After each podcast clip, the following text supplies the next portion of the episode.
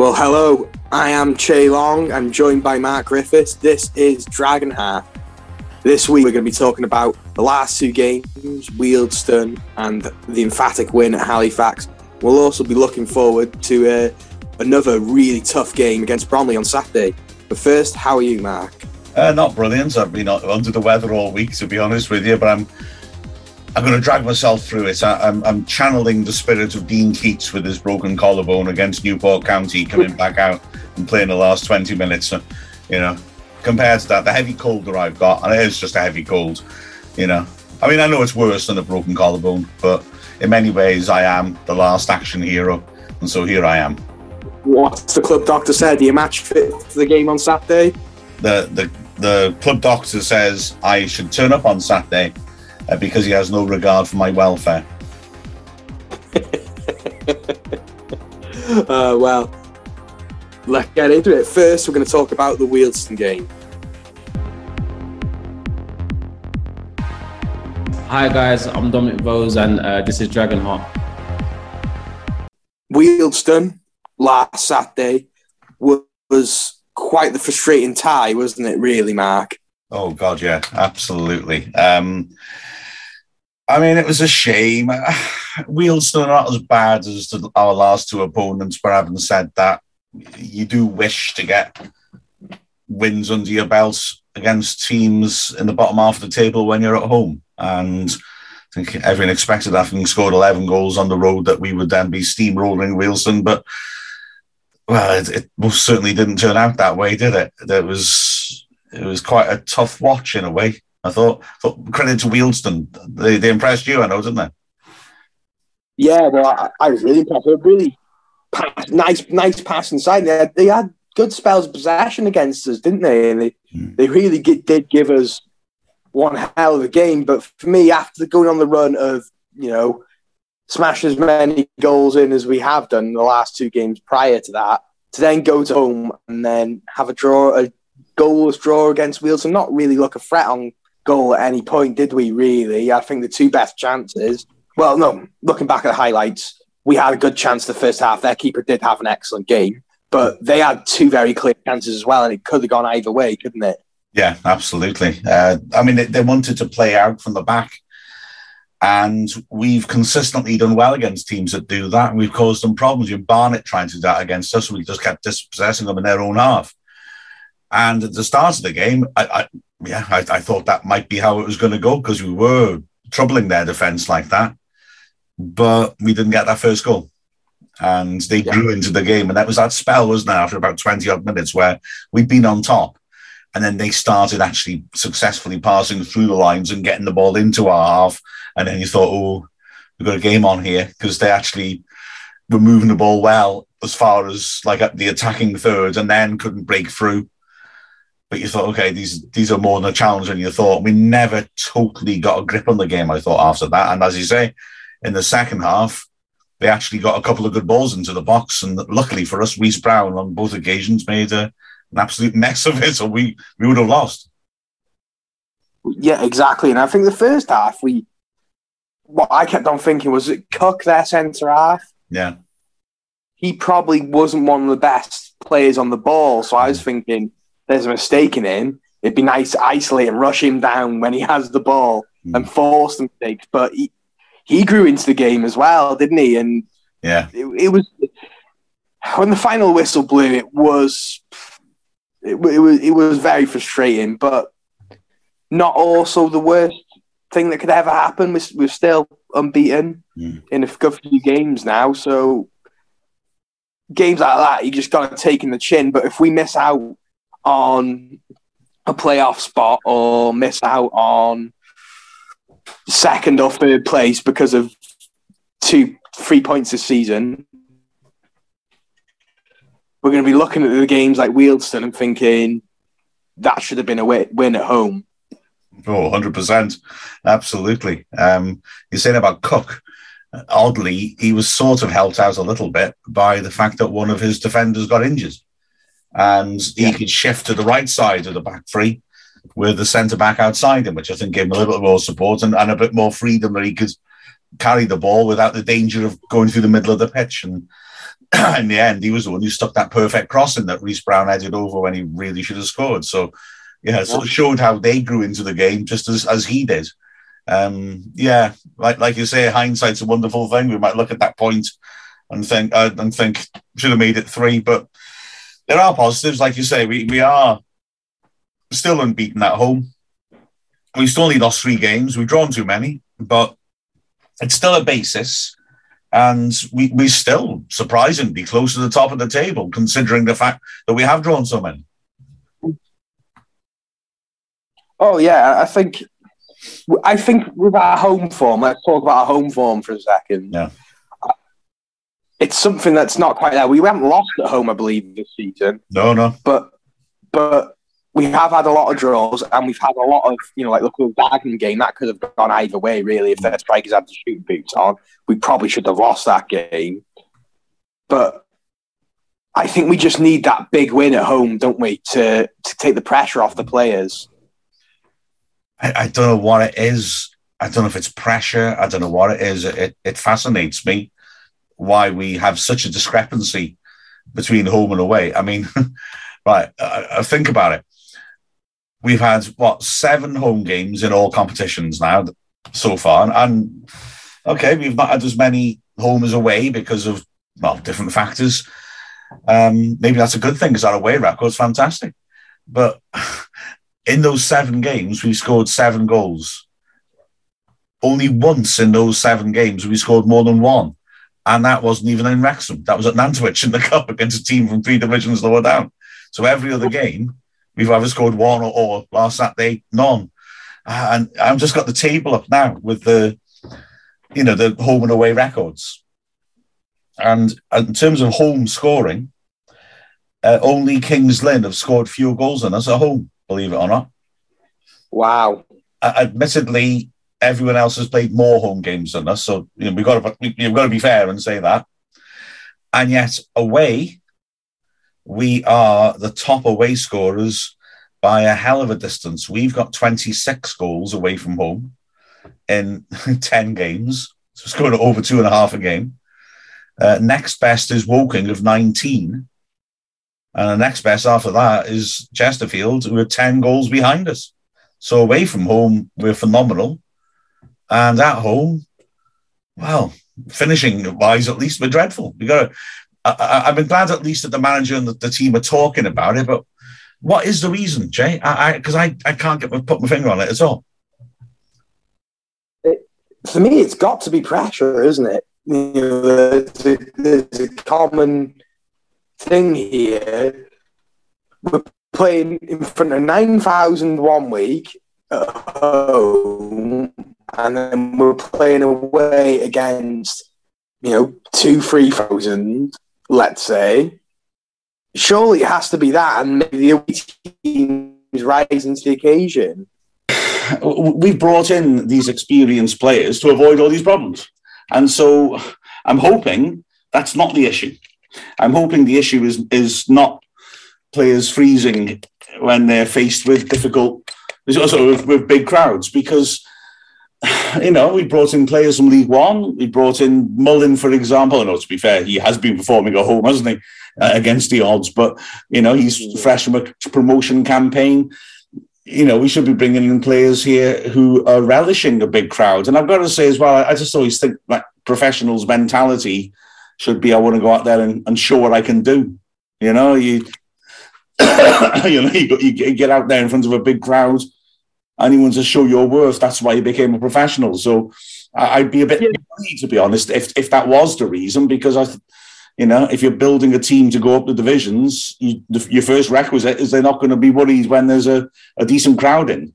Um, It'd be interesting to see the, the, the average attendances of Cheltenham, is where Tozer come from, wasn't it? Yeah. And Cambridge and Hayden's from Carlisle, Carlisle. The average attendances for them yeah. compared to the we're getting now, and you know the documentary crews. The it, it's a completely de- different kettle of fish. Wrexham is to any one of these clubs. I mean, I, I accept that is true. Having said that, I mean, documentary crews are around for the away games, maybe a little bit more intrusive for the away games, and yet we've won five away matches. Yeah. Um, I, can't help wondering, and I, am not going to steal the credit for this. Uh, it was chatting yesterday to my lad Ben that uh, he sort of mentioned this, and I thought he could have a point here. Uh, I think that when you've got a situation where the away teams see themselves as a chance to be party poopers, maybe they really love it and they're taking that chance. Maybe they're really relishing this more than ever, is feeling like going to Wrexham is their big game and Wealdstone, for example. You know, surely they come along and they think, oh, wow, yeah, yeah, we're playing. This is a chance to give them a bloody nose. This is one of our two or three massive games a season in their whole career. Players who've come from a lower level, maybe they're only going to get, you know, 10 or 11 games in for the crowds like that. I agree. I agree with that statement to an extent. Mm. As you said, on the flip side, that bigger players from higher caliber should be dealing with that, shouldn't they? Yeah, that, that I mean, yeah, I, I, that, that's, that's why. Yeah, and also, know, oh, sorry. It, and you got to say with the Wealdstone thing, they missed. Their fans are excellent, by the way, and hmm. the it was a big tie for them. It's probably one of the biggest ties in their history, wasn't it? Really, and it was their first time in having. You know, last season their fans missed out on the the home and away experience playing in the National League, and th- this was a huge game for them. And they and they did show up, and it was an and fair play to them. They they did all they could, and it, it was just we lacked a lot of quality, didn't we? And I hmm. think the crowd have a big part to play as well in making it a really intimidating atmosphere for the team to come in, come to come to play in. Yeah, but inevitably the crowds will dip if we're not yeah. able to sustain sort of entertaining home form. You know, so yeah. we the fans have been fantastic. The support's amazing. Um, and, and I don't think there's any obvious signs of it sort of dipping massively now, but we do need to to keep making people believe, if you, if you like. But just look at the league table, and you should be believing because next Tuesday, Yeovil game, um, they're on form. But the truth of the matter is that if you win that, well, you know, if you ignore next weekend, win that game in hand, we're five points off the top, which is crazy. But it's great because, beg your pardon, I would certainly take five points off the top at Christmas. Goodness me. Oh, oh yeah, I, I agree. But if, if if we also lose a couple games, yeah. We are also not far from seventeenth. Uh, Torquay are only on eighteen points. Stop, so it, it, Stop talking like that, man. It, you know what I mean? the the National League is a very competitive league this year. Yeah. I, I argue, and it's probably one that it's probably if you look at all five tiers, all like League One, League Two, Championship, Premier League, it's probably one of the most competitive leagues. I think anyone from 16th upwards, if they go on a big run now, they could easily easily make the playoffs or what have you, really, couldn't they? Oh yeah, it's um, it's very much to our benefit. I think that it's so competitive as well because nobody has pulled clear. Because if somebody had pulled clear, title's gone. Uh, yeah. This time last year, Torquay and Hartlepool would have looked well away but nobody's well away. Um, we've got to capitalise upon that, haven't we? And to be fair, we did a bit on Tuesday. That was uh, that was a memorable one, wasn't it? Yes, yes. And so after this, we're going to speak about Halifax. From the heart of your community, Wrexham's heartbeat. This is Calon FM. Well, Halifax, it was a it was a really interesting game, let's say. Um, Easy, wasn't it? Yeah, it was. It was fascinating. But let's first let's talk about. There was two changes, wasn't there, to the Saturdays um, team, and it was Brisley in for, for Lennon, wasn't it? Which I think makes sense because I don't think Lennon could cope with a Saturday Tuesday with his injury record. Yeah, I had that. So, I got to assume that's exactly the reason why because he yeah, played well on Saturday, then the back three all played well on Saturday. Yeah, exactly. And I like Brisley, so I, I wasn't really too concerned. And then the other one, which was a big move, I think, it was a, it's a big risk, was the Jarvis in for Ponticelli, but I also thought on the flip side, was it a again Ponticelli struggles with injuries? Was it let's give Jarvis a run out? Maybe Hyde's not quite ready as well, so let's g- give Jarvis a chance. Maybe that was a bold one. I've got to say, yeah. I and I don't think it quite worked really, to be honest. Um, I, I personally, I wouldn't have left out Ponticelli because at the moment I don't think there's any injury concerns. I think he just had injury last year, but he's through it now. And you know, okay, he didn't score on Saturday. He wasn't given much to work with on Saturday, to be honest. But he scored in the three previous games. For me, I'm thinking he's earned the, the right to stay in the side and see if he can get scoring again. Um, if Hyde had been had 90 minutes in him, which you're right, I don't think he probably did. Um, then all right, okay, we're switching the strikers around, and we know Hyde has been brought in as a potential goal scorer. So okay, maybe I'd get that. I wasn't sure about bringing Jarvis in. That's not a criticism of him. I like Dan Jarvis a lot, um, but I'm not sure that playing that system and then having a sort of number ten is necessarily going to work that often. And that's a tough away game, and you're asking the wing backs, I think, in that system to get a very long way at the pitch to give numbers to the attack because Jarvis will, by his nature, sorry, drift around all over the place. Mullin will be left isolated. And I thought that until we made the changes up front, that was exactly what was happening. And we were struggling to really bring Mullin into the game, certainly in the first half. Yeah, I agree, and it, it sort of felt like they were playing Mullin as sort of like a target man at some points, wasn't it? Where they were just sort of it was the long ball, and he was chasing for it, and the two centre halves of Halifax were were they had his number, didn't they, in the first half, or they had our number when it comes to Paul Mullin, and all credit to Halifax, I suppose, but it, he just seemed desperately isolated, and it, I think the first half of both both sides, it, it was a bit of a boring, frustrating half, wasn't it? it was a bit of a non-event, wasn't it? Really, um, yeah. barely anything threatening either goal. I mean, our best effort was Jordan's shot from about thirty yards. Although to be fair, it was very close to going in.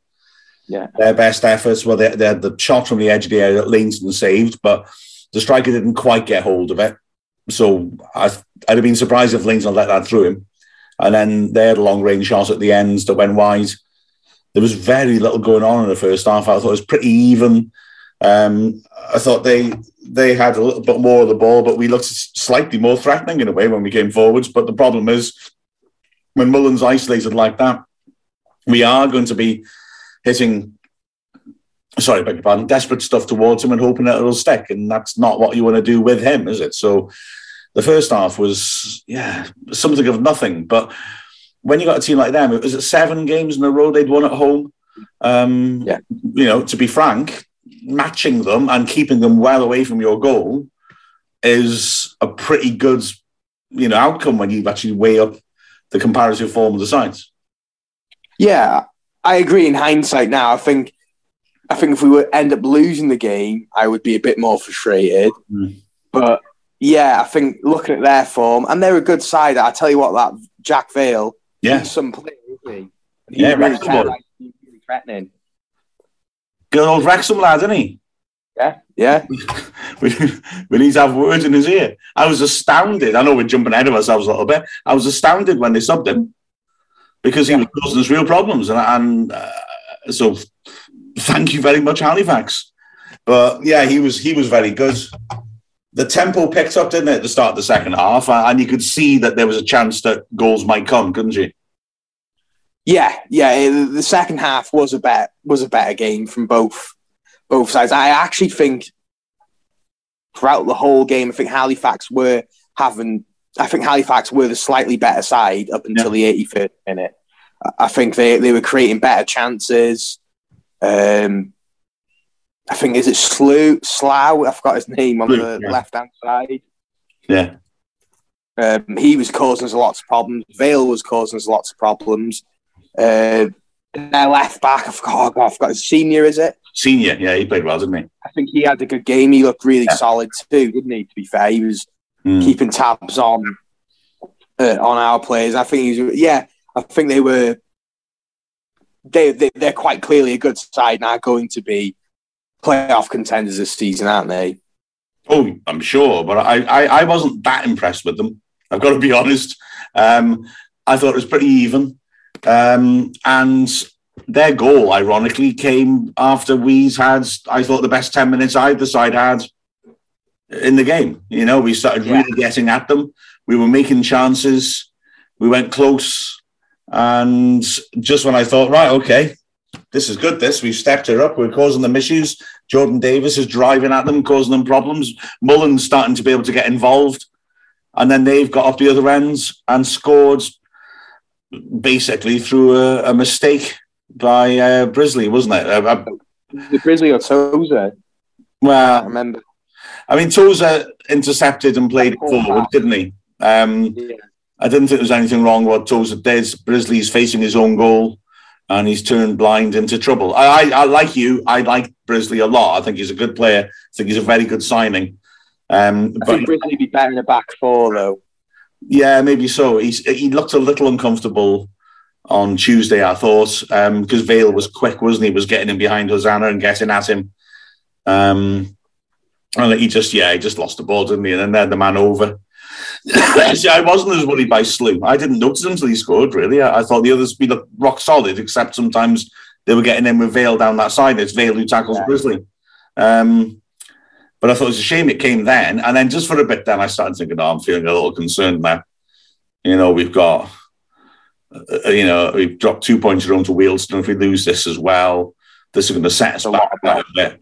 There's a little yeah. bit of sloppy passing as well, and I felt a little. That was the only point really in the game where I felt a little concerned when I suddenly, oh, are we going to pull back? But to be fair, um, a lot of different factors threw into it, but we, we did pull ourselves back, didn't we?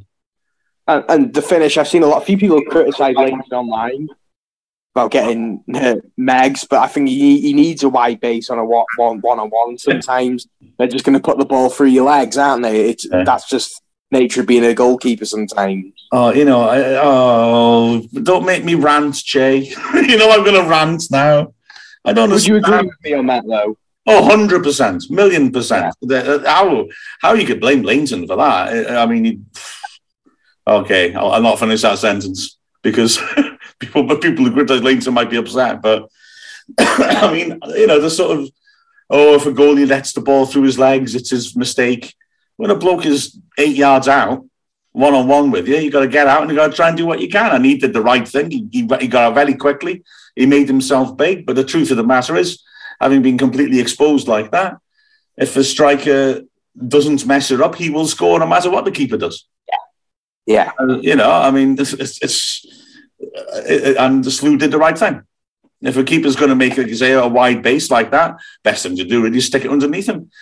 But Lainton is playing the percentages by spreading himself like that, and he got out very quickly as he does. I mean, that's just daft, isn't it? I hadn't seen people saying that. That's uh, man, no way, no yeah. It, it's it's one man. I don't think many. It was a very small minority, but it, yeah. it's just one of them. It, yeah. it was goal with one 0 down. and I think we reacted really well, and we yeah yeah got the goal in the eighty first minute. James Jones. Well, was it his goal? I don't know. I know, I know. I don't think it was his. Yeah. well, he's adamant and he's saying it's his goal. I think it is as well, personally, in that you know he's driven himself into a good position. He's driven the ball in towards goal from there. He's, you know, I don't think he's trying to hit it in there for a cross. I think he is trying to shoot. It took a little deflection, but not that much.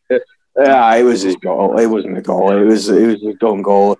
Uh, you know, he, he, he, kicked the ball, but it, it, it, was a sliding tackle coming in from the Halifax defender, hit his foot and went in. So it was an own goal, like, in my opinion. Well, as well, I mean, let's be honest. Uh, you know, in the Premier League now, in the European, the, the Champions League, they're constantly, yeah. oh, let's have a look at this. Oh, there was a tiny deflection. Oh, in that case, we'll take the goal off him. Oh, yeah. That's not how football's ever works. You hit a good shot from 30 yards out, takes a little bit of deflection, but still goes in he scored a goal. I mean, I, I said no. Uh, I think that's all that matters. That also yeah. that's all that matters. He got himself into position. He hit the ball, and the ball hit hit the back of the net, and that's the most important part. It doesn't matter exactly. how it happened. we're back in the game. It was interesting how we adjusted things a little as well. The Parkinson went to his uh, throw in the kitchen sink mode. We switched to four three three, which um, I, I, don't think that. Uh, you see, the problem is when we do that, and a couple of times it's worked this season you know, people say, "Well, why don't we always play like that?" Well, you can't play a whole game like it's the last five minutes or so. Um, I mean, Bryan Hughes did sometimes when he felt that his team weren't creative enough, and it was mad to watch, but it didn't work.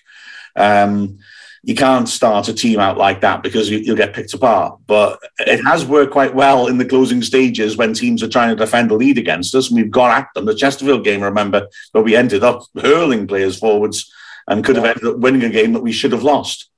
So um, I thought that was good and it was bold. I was glad to see him do it. And quite frankly, Ponticelli came on and I thought he made a huge difference. He, he gets the assist for the winner and yeah. he gives really good support for the, the, the opening goal as well after Cam Green has run it into the corner. Well, let's talk about that uh, last minute winner. It, for me, it was the pre. It was all about the pre-assist for me. Uh, the John Davis quick free kick, quick thinking. It was a beautiful ball and Ponticelli's position is fantastic, and he it was an awkward ball for him to deal with, and he yeah. laid it on beautifully for Mullin, didn't he? It was a lovely touch. And, you know, Mullin's not had the best of games against Halifax, but this is why we pay good money for him. Hmm. He's there at the right time and he scores the winner. It's simple as that, isn't it? I mean, that's exactly it, isn't it? I mean, I thought he did well in the second half, Mullin. He's getting more on the ball, but yeah, essentially he's had two chances around the edge of the area. He's hit the bottom left corner with both of them. One of them has been saved, the other one's gone in. That's the quality that he, he has, isn't it? He'll just he will deliver. And also, we're talking about people rising to the occasion. Well, he scored three of those five goals at the racecourse. Um, you know, digging us out of trouble sometimes, and he he's not shrinking there, is he? Uh, and there you know, 92nd minute chance to win it. He hits, he hits the bottom corner. He doesn't panic. He drills it with power and accuracy. I mean, he's I like Mullin. I do have a little criticism of him though. I'm going to be controversial in a second. Brace yourself. Well, well, I, well, I've bought a Paul Mullin mug, and we've not lost since then. So Ooh. I keep on drinking out that Paul Mullin mug before every game, like I have been doing. Good man.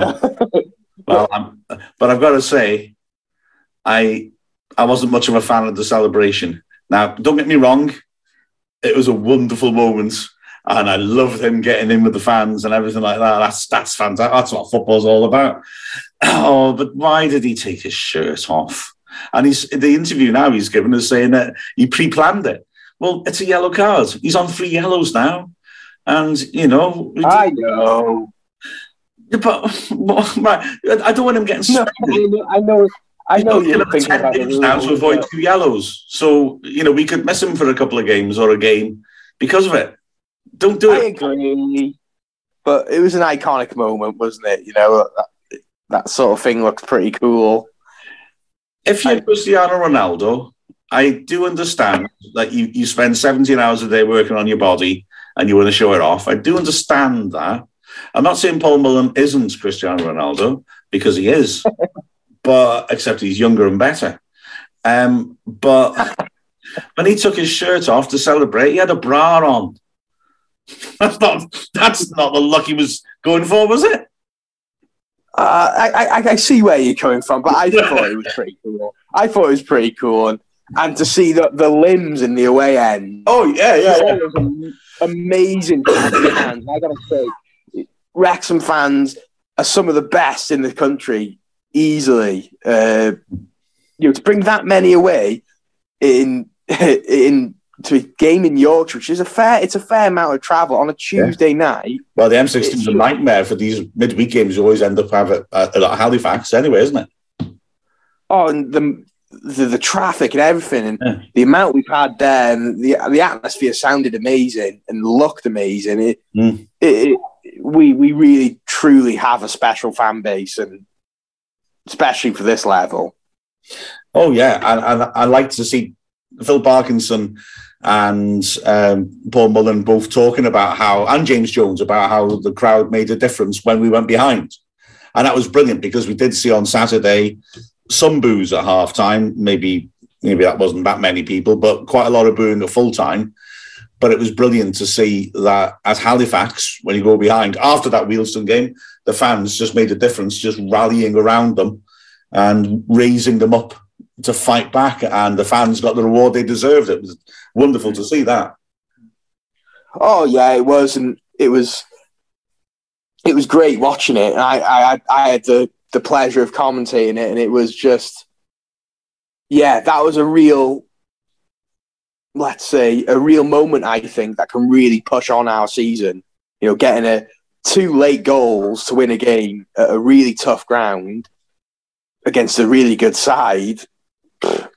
We could do this against anyone. We have the quality here. Oh, I mean, you talked about needing a statement win at home, and you talk about Mullin's goal being an iconic moment. To be fair to this team, we're erratic but they've actually delivered quite a few statement wins and, and quite a few dramatic, excellent moments too. We're, we're, we're, it is frustrating at the moment that it's not quite clicking right. The consistency isn't there, but this team's providing some really good moments that if we if it can click, like I said, if we give, give me us five points off the top around Christmas, because we do look like a side who, well, obviously we're going to spend some money in January anyway, but the players we've got anyway, they do look like they could click and really start battering teams. And I think once we go on a mad run, we're going to be a really scary side to play against, mm. uh, which will be which will be fun because we have some really really quality players. And I, the one thing I do worry about is Paul Mullin. He he's quite clearly too good for this level. And if we don't get promoted, that yeah. you know there's going to be clubs of a higher caliber going in for him, isn't there? Absolutely. I think it's. I mean, I don't want to panic. Too, he's in a three-year contract, so they have to pay good money. Seems very happy. Um, but but it makes me feel like a lot of these big signings. I mean, if, if you're not up in two years, certainly, I think they'd have to be looking at that and thinking, do I need to commit myself any further here? But that's that's long term. It depends on the personality as well. He seems very happy at the moment, uh, and he's certainly performing, I, isn't he? Goodness me. Oh yeah, him and Tshimanga Chesterfield are two players I think just shouldn't be playing at this level. Mm. They're, they're, too good. Um, you might be th- saying Michael Cheek as well. We'll talk about him later after Saturday. Your favourite players at our level, but uh, we'll get to him in a sec. Oh, Cheek is one hell of a player, to be fair, isn't he? We will get to him in a sec. But yeah, and I think one glittering performance that I really enjoyed from our player who was fantastic for the whole 90th minute, 90 minutes was Aaron Hayden. He was our man of the match on commentary, and I thought he looked very solid that game. I really enjoy Hayden. Um, he, he, made a, he had a mistake in him earlier in the season, but he doesn't seem to now. I just love his aggression and his physicality. And that's why I was saying Slew on the other side. I didn't think was causing problems down there. Hall Johnson had a good game, and that was pleasing. He's got through 290 minutes in four days, so he looks to be back, uh, you know, uh, back as he should be. He and Hayden had that side of the back completely tied down. I thought they were rock solid, really good. He's an excellent, he's an excellent centre half, isn't he, um, Hayden? And I, I, think he's so dangerous off set pieces, attacking as well. Mm. He he just springs in the air, doesn't he? he? He's in fantastic shape, quite clearly, and yeah, he's he's just deadly, and he's fantastic with the ball at his feet. He's fast. He's a very modern centre half, and I, I, I really enjoy him. Uh, I really enjoy him playing for X, and I think he was amazing on Tuesday. Because there was that little bit was it um, where their striker, I forgot his name now. Um, Waters. Waters. He was on the he, he was he had the ball at the six yard box, yeah. and Hayden shielding him from taking a shot, yeah. and he was just excellent defending. He did that uh, a few times, I thought, in and around the box, yeah. just staying on his feet.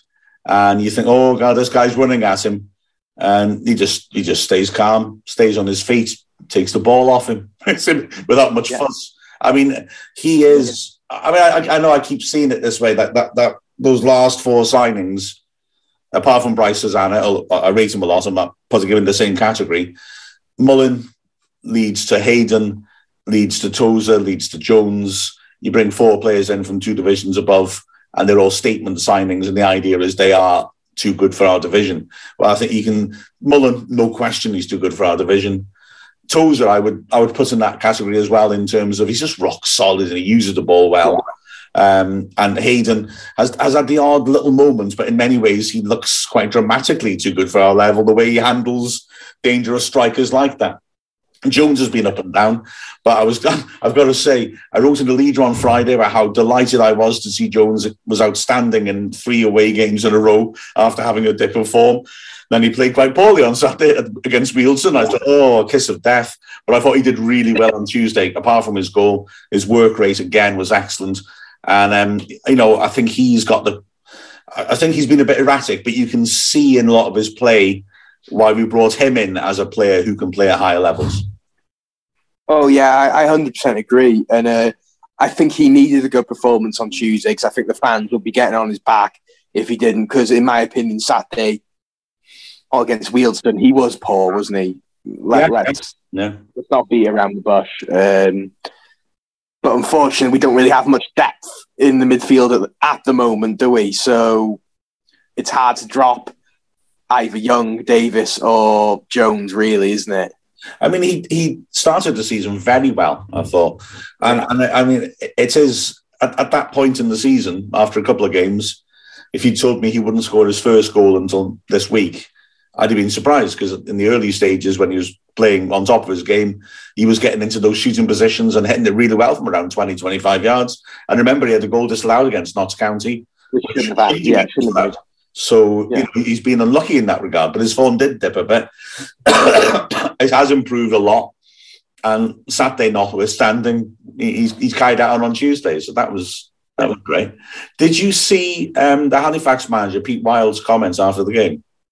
Yeah, it was it, it was very salty, wasn't it? very well. I mean, God bless him. He must have been having some sort of out of body experience at that match because he certainly didn't experience the same game as as anyone else did. I mean, God, talk about sour grapes. Bless him.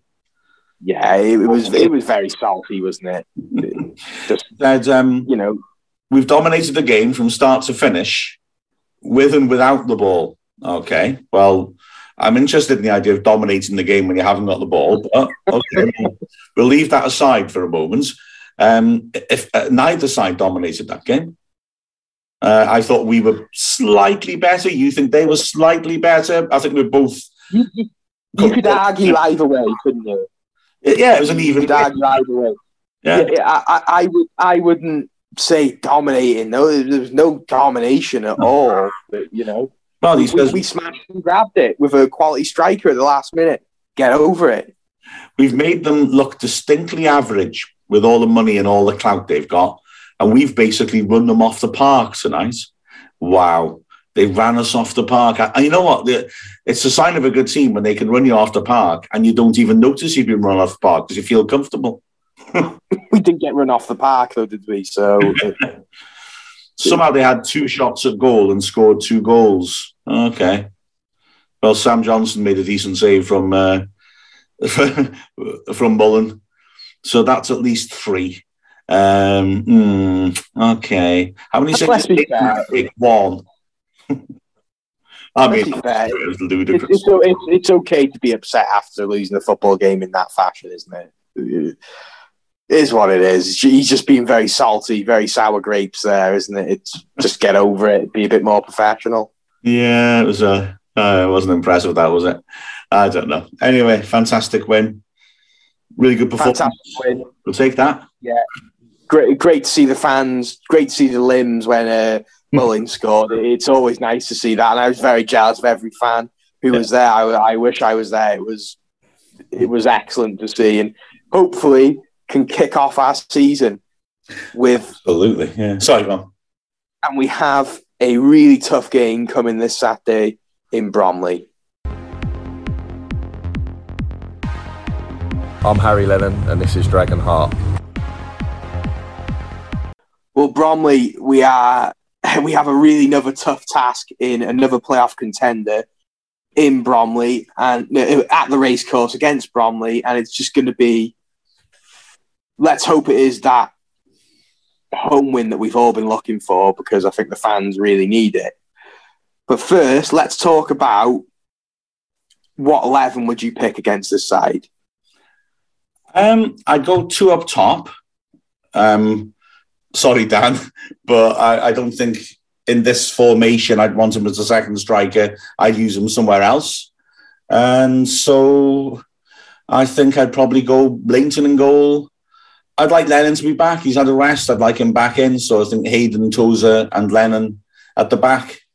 Your wing backs, well, on the right, Hall Johnson. On the left, I mean, Hosannah took a knock on Saturday and was knocked around a bit again on Tuesday. So that's an interesting point whether they might give Green a chance because he did well off the bench. I think if Hosannah's fit, he probably sticks with him. Uh, yeah. Midfield the same Davies, Young, and Jones. And then up front, I'd be inclined to have Ponticelli alongside Mullin. And like I said, I think he's he's unlucky to get left out last Saturday, uh, last Tuesday rather, and he came off the bench and he did really well. So for my money, give him another opportunity. What's your, what's your thinking? If Hosannah has taken a knock, then I think you do start Cameron Green. I think he's warranted a start at some yeah. point. I think he's looked good when he's come on. He looked good when he come on the other day against Halifax. He he's he's very free flowing. He's very good at free flowing football, isn't he? Hmm. You can tell he's trained at a higher level. Because I remember at one point he passed the ball down to the wing to Reece Johnson and actually went down the right hand side with him. Yeah, at one point, and that, that was really I really like that. It was really progressive play.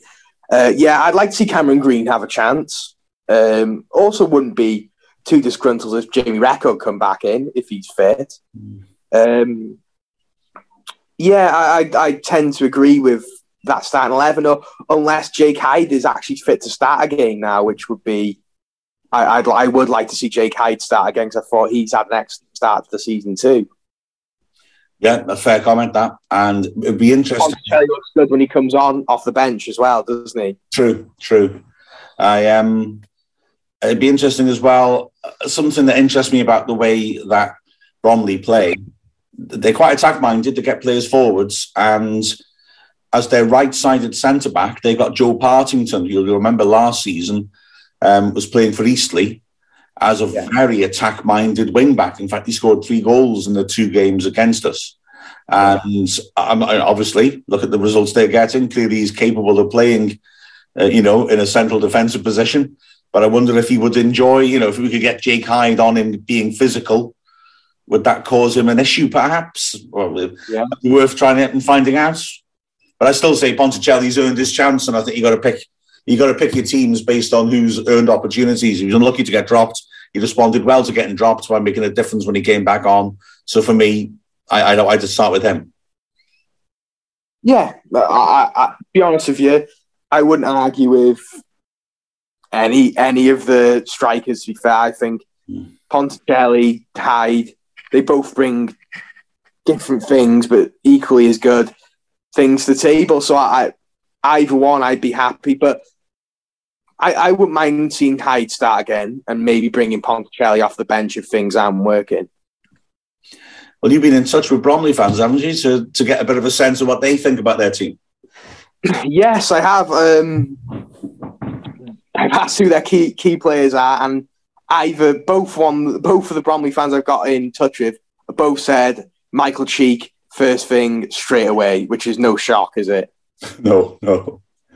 Well, he's a class act, isn't he? Um, I, I, I was looking at his record. Was it 2014? In January 2014, he goes to Chelmsford. So that's his first time he's got up as far as the sixth tier. And he scores 10 goals and 10 starts for them in half a season. And then since then, every single season, he's got into double figures. He got 23 in the league last year. This year, he's already got 13. Only Tshimanga's higher than him. Um, he's a quality striker. He can drive down the channels. He's big and strong, can win it in the air. He can shoot with both feet. He, I mean, it, does amaze me that he's not had a, a chance in the Football League. I've got to say, he's, he's a, a fine striker. And yeah, we need to get that back three right against him. Yeah, you have to, you have to be at your best when you're playing Michael Cheek. He is one hell of a player. Uh, he was one at the start of this season. We didn't really have a squad. I said I'd really like for him to come sign for us. Yeah, yeah. Uh, he, he's quality. And the other ones that have come up is Billy Bingham and Harry Foster. Do you know much about them? You know, Bingham plays centre mid, so they play free at the back as well as us. Yeah. Um, Bingham plays centre mid, and yeah, he's busy. He uses the ball well. They have, like I said, they'll drive players forwards into quite advanced positions from midfield sometimes as well. Maybe Bingham not as much as as a couple of the others, but Bingham's a good sort of quality controlling midfielder, and then Forster's a wing back. And like I said, they're very progressive. I mean, they've got Partington as a right-sided centre back. They've got Forster who can play either side, but usually plays on the left, and he gets very high up the pitch, and he's quick. And then on the other side, they've got Luke Coulson, who's again one of the the more creative players, frankly, uh, in our division, and they're playing him as a wing back. He can be really uh, threatening, really dangerous, and you know, so that's that's that's a really impressive sort of hand to play in terms of going forwards. Um, and as well as Cheek up fronts, they have a couple of other decent players like Dennis, who's quick, or Alexander, who can get in behind. And they've also got the old Chester target man, James Alabi. So they could play Alabi and Cheek up there and knock us around a bit physically. Or they could use Cheek and have pacey strikers as well, trying to stretch us and creating space. Because Cheek, like I said, can drive into the channels. He can also get the ball around the edge of the D and hit the ball really well. So he's dangerous in that sense too. So they they pack quite an attacking threat. To be to be honest. Yeah, uh, uh, they're talking to their fans. When their fans they like to get the ball down and play quite nice football too, don't they? So another reason why I'd, I'd favour Ponticelli as well because he does help with the press, and if they've got ball playing players at the back who can bring the ball out from the back, Ponticelli is is good at closing players down, good work rate. So I sort of quite yeah. like the idea from that point of view as well of you know causing them problems as they try to start their moves. Uh, I hundred percent agree, and the, yeah, that that's actually a really good shout. Yeah, can't can't argue with that one. Ponticelli would be a good one to start this game, but again, like I said, I, I won't be too fussed who, which either one of our strikers starts. I think we have got quality in that area of the pitch. Um, they have a good manager too, don't they? Bromley is it Andy Woodman? Yeah, yeah, yeah, yeah. Their their fans seem quite happy with him. To be fair, he's they a lot of them have, they both both said that he's professionalized the club a little bit since he's come in, and uh, yeah, the, they seem really happy with him, and they're they're in a good position at the moment, aren't they? It was a bold move, if you remember, last season when they got rid of. I want to say Neil Smith. Have I got his first name wrong? He was their long-standing manager and had done really well for them. He took them up into that level, and you know, he, he sort of thought, "Gosh, why have you removed him? You know, he's a club legend." Yeah. But to be fair, um, well, actually, I say to be fair, they got rid of him, and then they came to the racecourse. And their first game without him, they really looked terrible. And we battered them 3 0. They looked really lost and you thought, oh, well done. You were up on the edge of the playoffs. You sacked your iconic manager, and now you're going to fall apart. But they didn't, today. they? They, did finish the season pretty well, and they started this season brilliantly through September, October. They had a, a run of seven consecutive wins. And I mean, they're in a great position, aren't they? Fourth position, and with a game in hand on all the teams above them. This, this is a proper strong team we got here. This is a, a real test. Oh, 100%. But their form's been a bit up and down, isn't it, recently? They they just mm. lost Yeovil, who are playing quite well at the moment themselves. Yeah. They've got, they, they beat Lynn 3 2 um, and drew 1 all to Stockport. Mm. So, you know, win, a loss, and a draw in their last three. Maybe it's an okay time to play them. I hope so. They're, um, yeah. I mean, certainly they, like you say, that, that's a blow for them uh, in midweek. Wasn't it bizarre midweek that we got that wonderful result and only one team above us won, and that was the, the Solihull in eighth. I mean, that was just crazy, wasn't it? So we got, uh, you know, we really sort of jumped up the table, at least in terms of where we were relative to teams above us. So yeah, they lost home to Yeovil. You say Yeovil are in great form, but they're coming to the us on Tuesday. That should be interesting. Say hello to Adi Yusuf again, can't we? Um, but yeah, it's they're a proper test. The other thing is that um, weirdly, I was looking at the table and realised that our goal scoring record's identical to them. We've both played 16 games. We've both scored the amount, same amount of goals. So we're equal third top scorers in the division between us. And we've both conceded the same amount of goals. We're equal sixth best defence. And I think maybe when you look at those stats now they break down, you realise that this is a this is a proper game against two sides who are, are serious about about getting up there. Oh yeah, and if we win, if we win on Saturday, it only takes us a point behind them. Mm. So that's a really tasty situation, isn't it? If we win this and say win our game in hand, it, it would jump us up all the way to um, third. So I don't think things are looking as glum as a lot of fans are making out. Well, we need to. The, the trouble is the inconsistency, isn't it? I feel very happy with things in general, but I'd just like to see more consistency, both in through 90 minutes and through a course of games. I mean, we've only won back to back games in the league once. We need to start doing that more and more.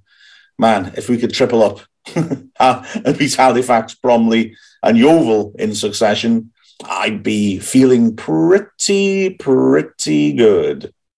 If we can win those two games, and then you know your next two games are then Dover and Way- Dover and Weymouth, yeah. which without the biggest respects of both those sides, it, you know we should be beating Dover. The, the form they're in, the, the, the state of the club at the moment, we should be beating Dover, and you know, as we've said previously, and we didn't happen against Wealdstone, but if you are going to be making waves in, in trying to push a promotion, mm-hmm. Weymouth at home is a tie that you look at and you think, yeah, we should be getting three points there. Oh, Che. No one ever said with the greatest of respect without then insulting the person they're talking about. Remember Wealdstone. Remember Wealdstone. yeah, again, but you know, you look at the Bromley game, you look at the quality of their side. Yeah. A draw would not be the worst result in the world. It wouldn't, but we need, like you say, that statement home win. Yeah. it'd be fantastic if we get that and then go into the Yeovil game, which is another proper test. Yeah, trying to get three wins in a row against teams who are, you know, in good form and are in or around us. I mean, that would just make our season look very, very different. It's a, you know, I, I I'm always reluctant when people talk about crunch games this early in the season. Um, because there's a, I, I think the, the way we're just looking at that end shows there's a lot of time to go. You get little little mini runs of fixtures, and if you can hit the ground running in those and get wins out of them, you suddenly change things around. And as you said, that this division is so competitive that there, there's that you can gain a lot with a little run of form. I think in this uh, at the moment. Yeah, and we have Christmas around the corner now, and you know, come January, Christmas time, it's when the sh- league start usually starts shaping up to some sort of you know who's going to be challenging, you know who's going to be going for playoffs, don't you? Really, and we've got a, good line of games coming up, and I think now's the time for Wrexham to really start putting stringing some wins together. Let's hope so. We're gonna have to at some point. so, uh, but then, Sen, like like I said, in January, Phil Parkinson reiterated again on Saturday he'll be bringing players in.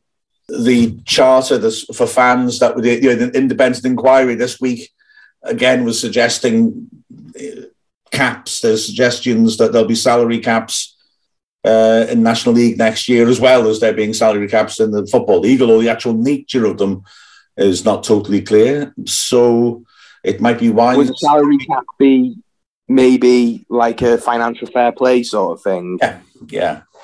So we produce quite a lot of money, though, don't we, coming in? So would that affect us? True, but at the moment we have no rules stopping us, and therefore.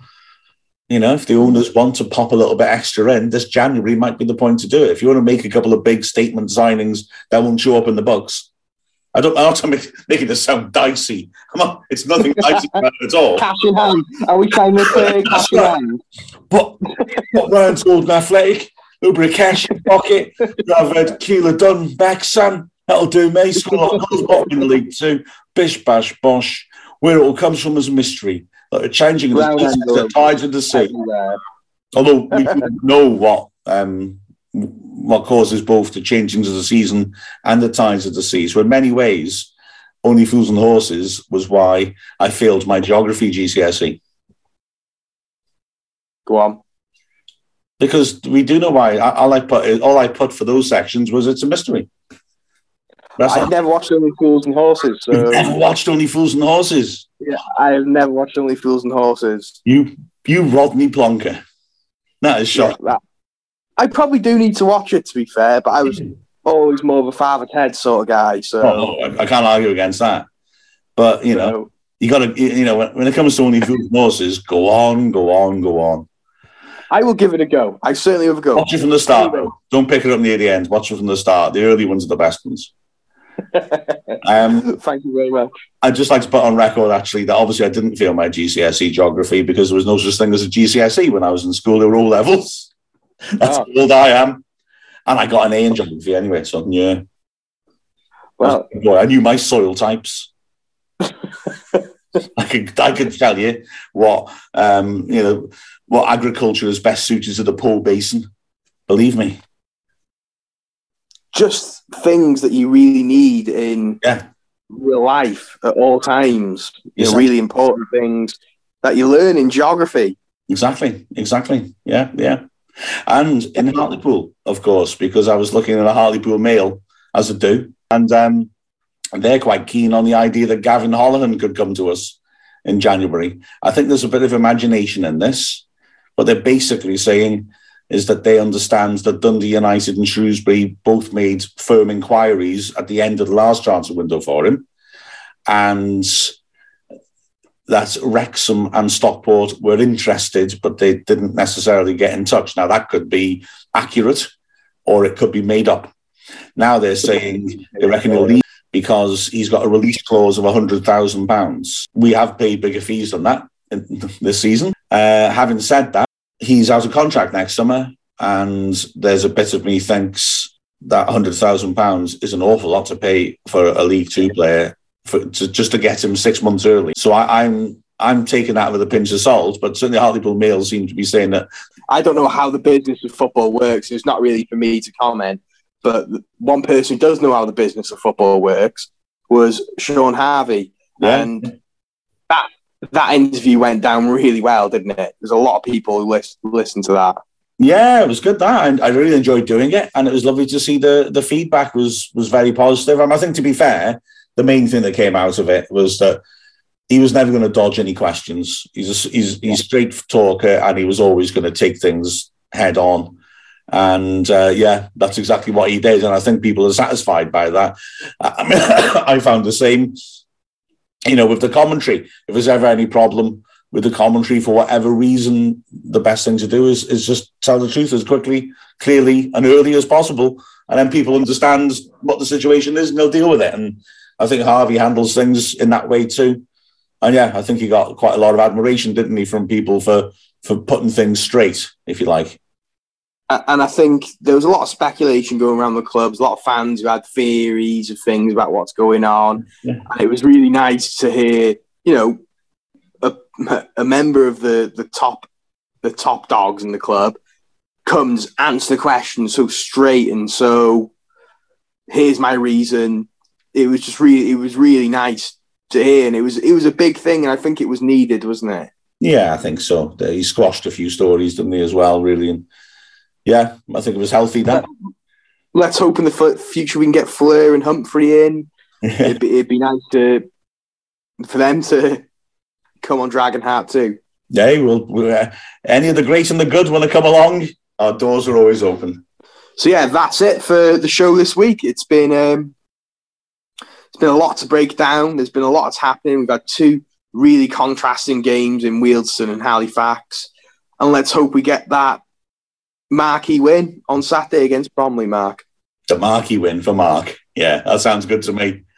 I don't care how we do it, as long as we get it. That's all that matters. Like but remember, everyone follow Dragon Heart on Twitter, um, Instagram, all that great stuff. The official Wrexham AFC Twitter, follow that. There's Match Centre if you can't go to the games on Saturday. There's also the live commentary from Wrexham Player. So, yeah, keep your eyes on all those things if you can't make the match, unfortunately. Spot on, absolutely. That's what we can do on Saturday. Eh? Yeah. This has been Dragon Hearts.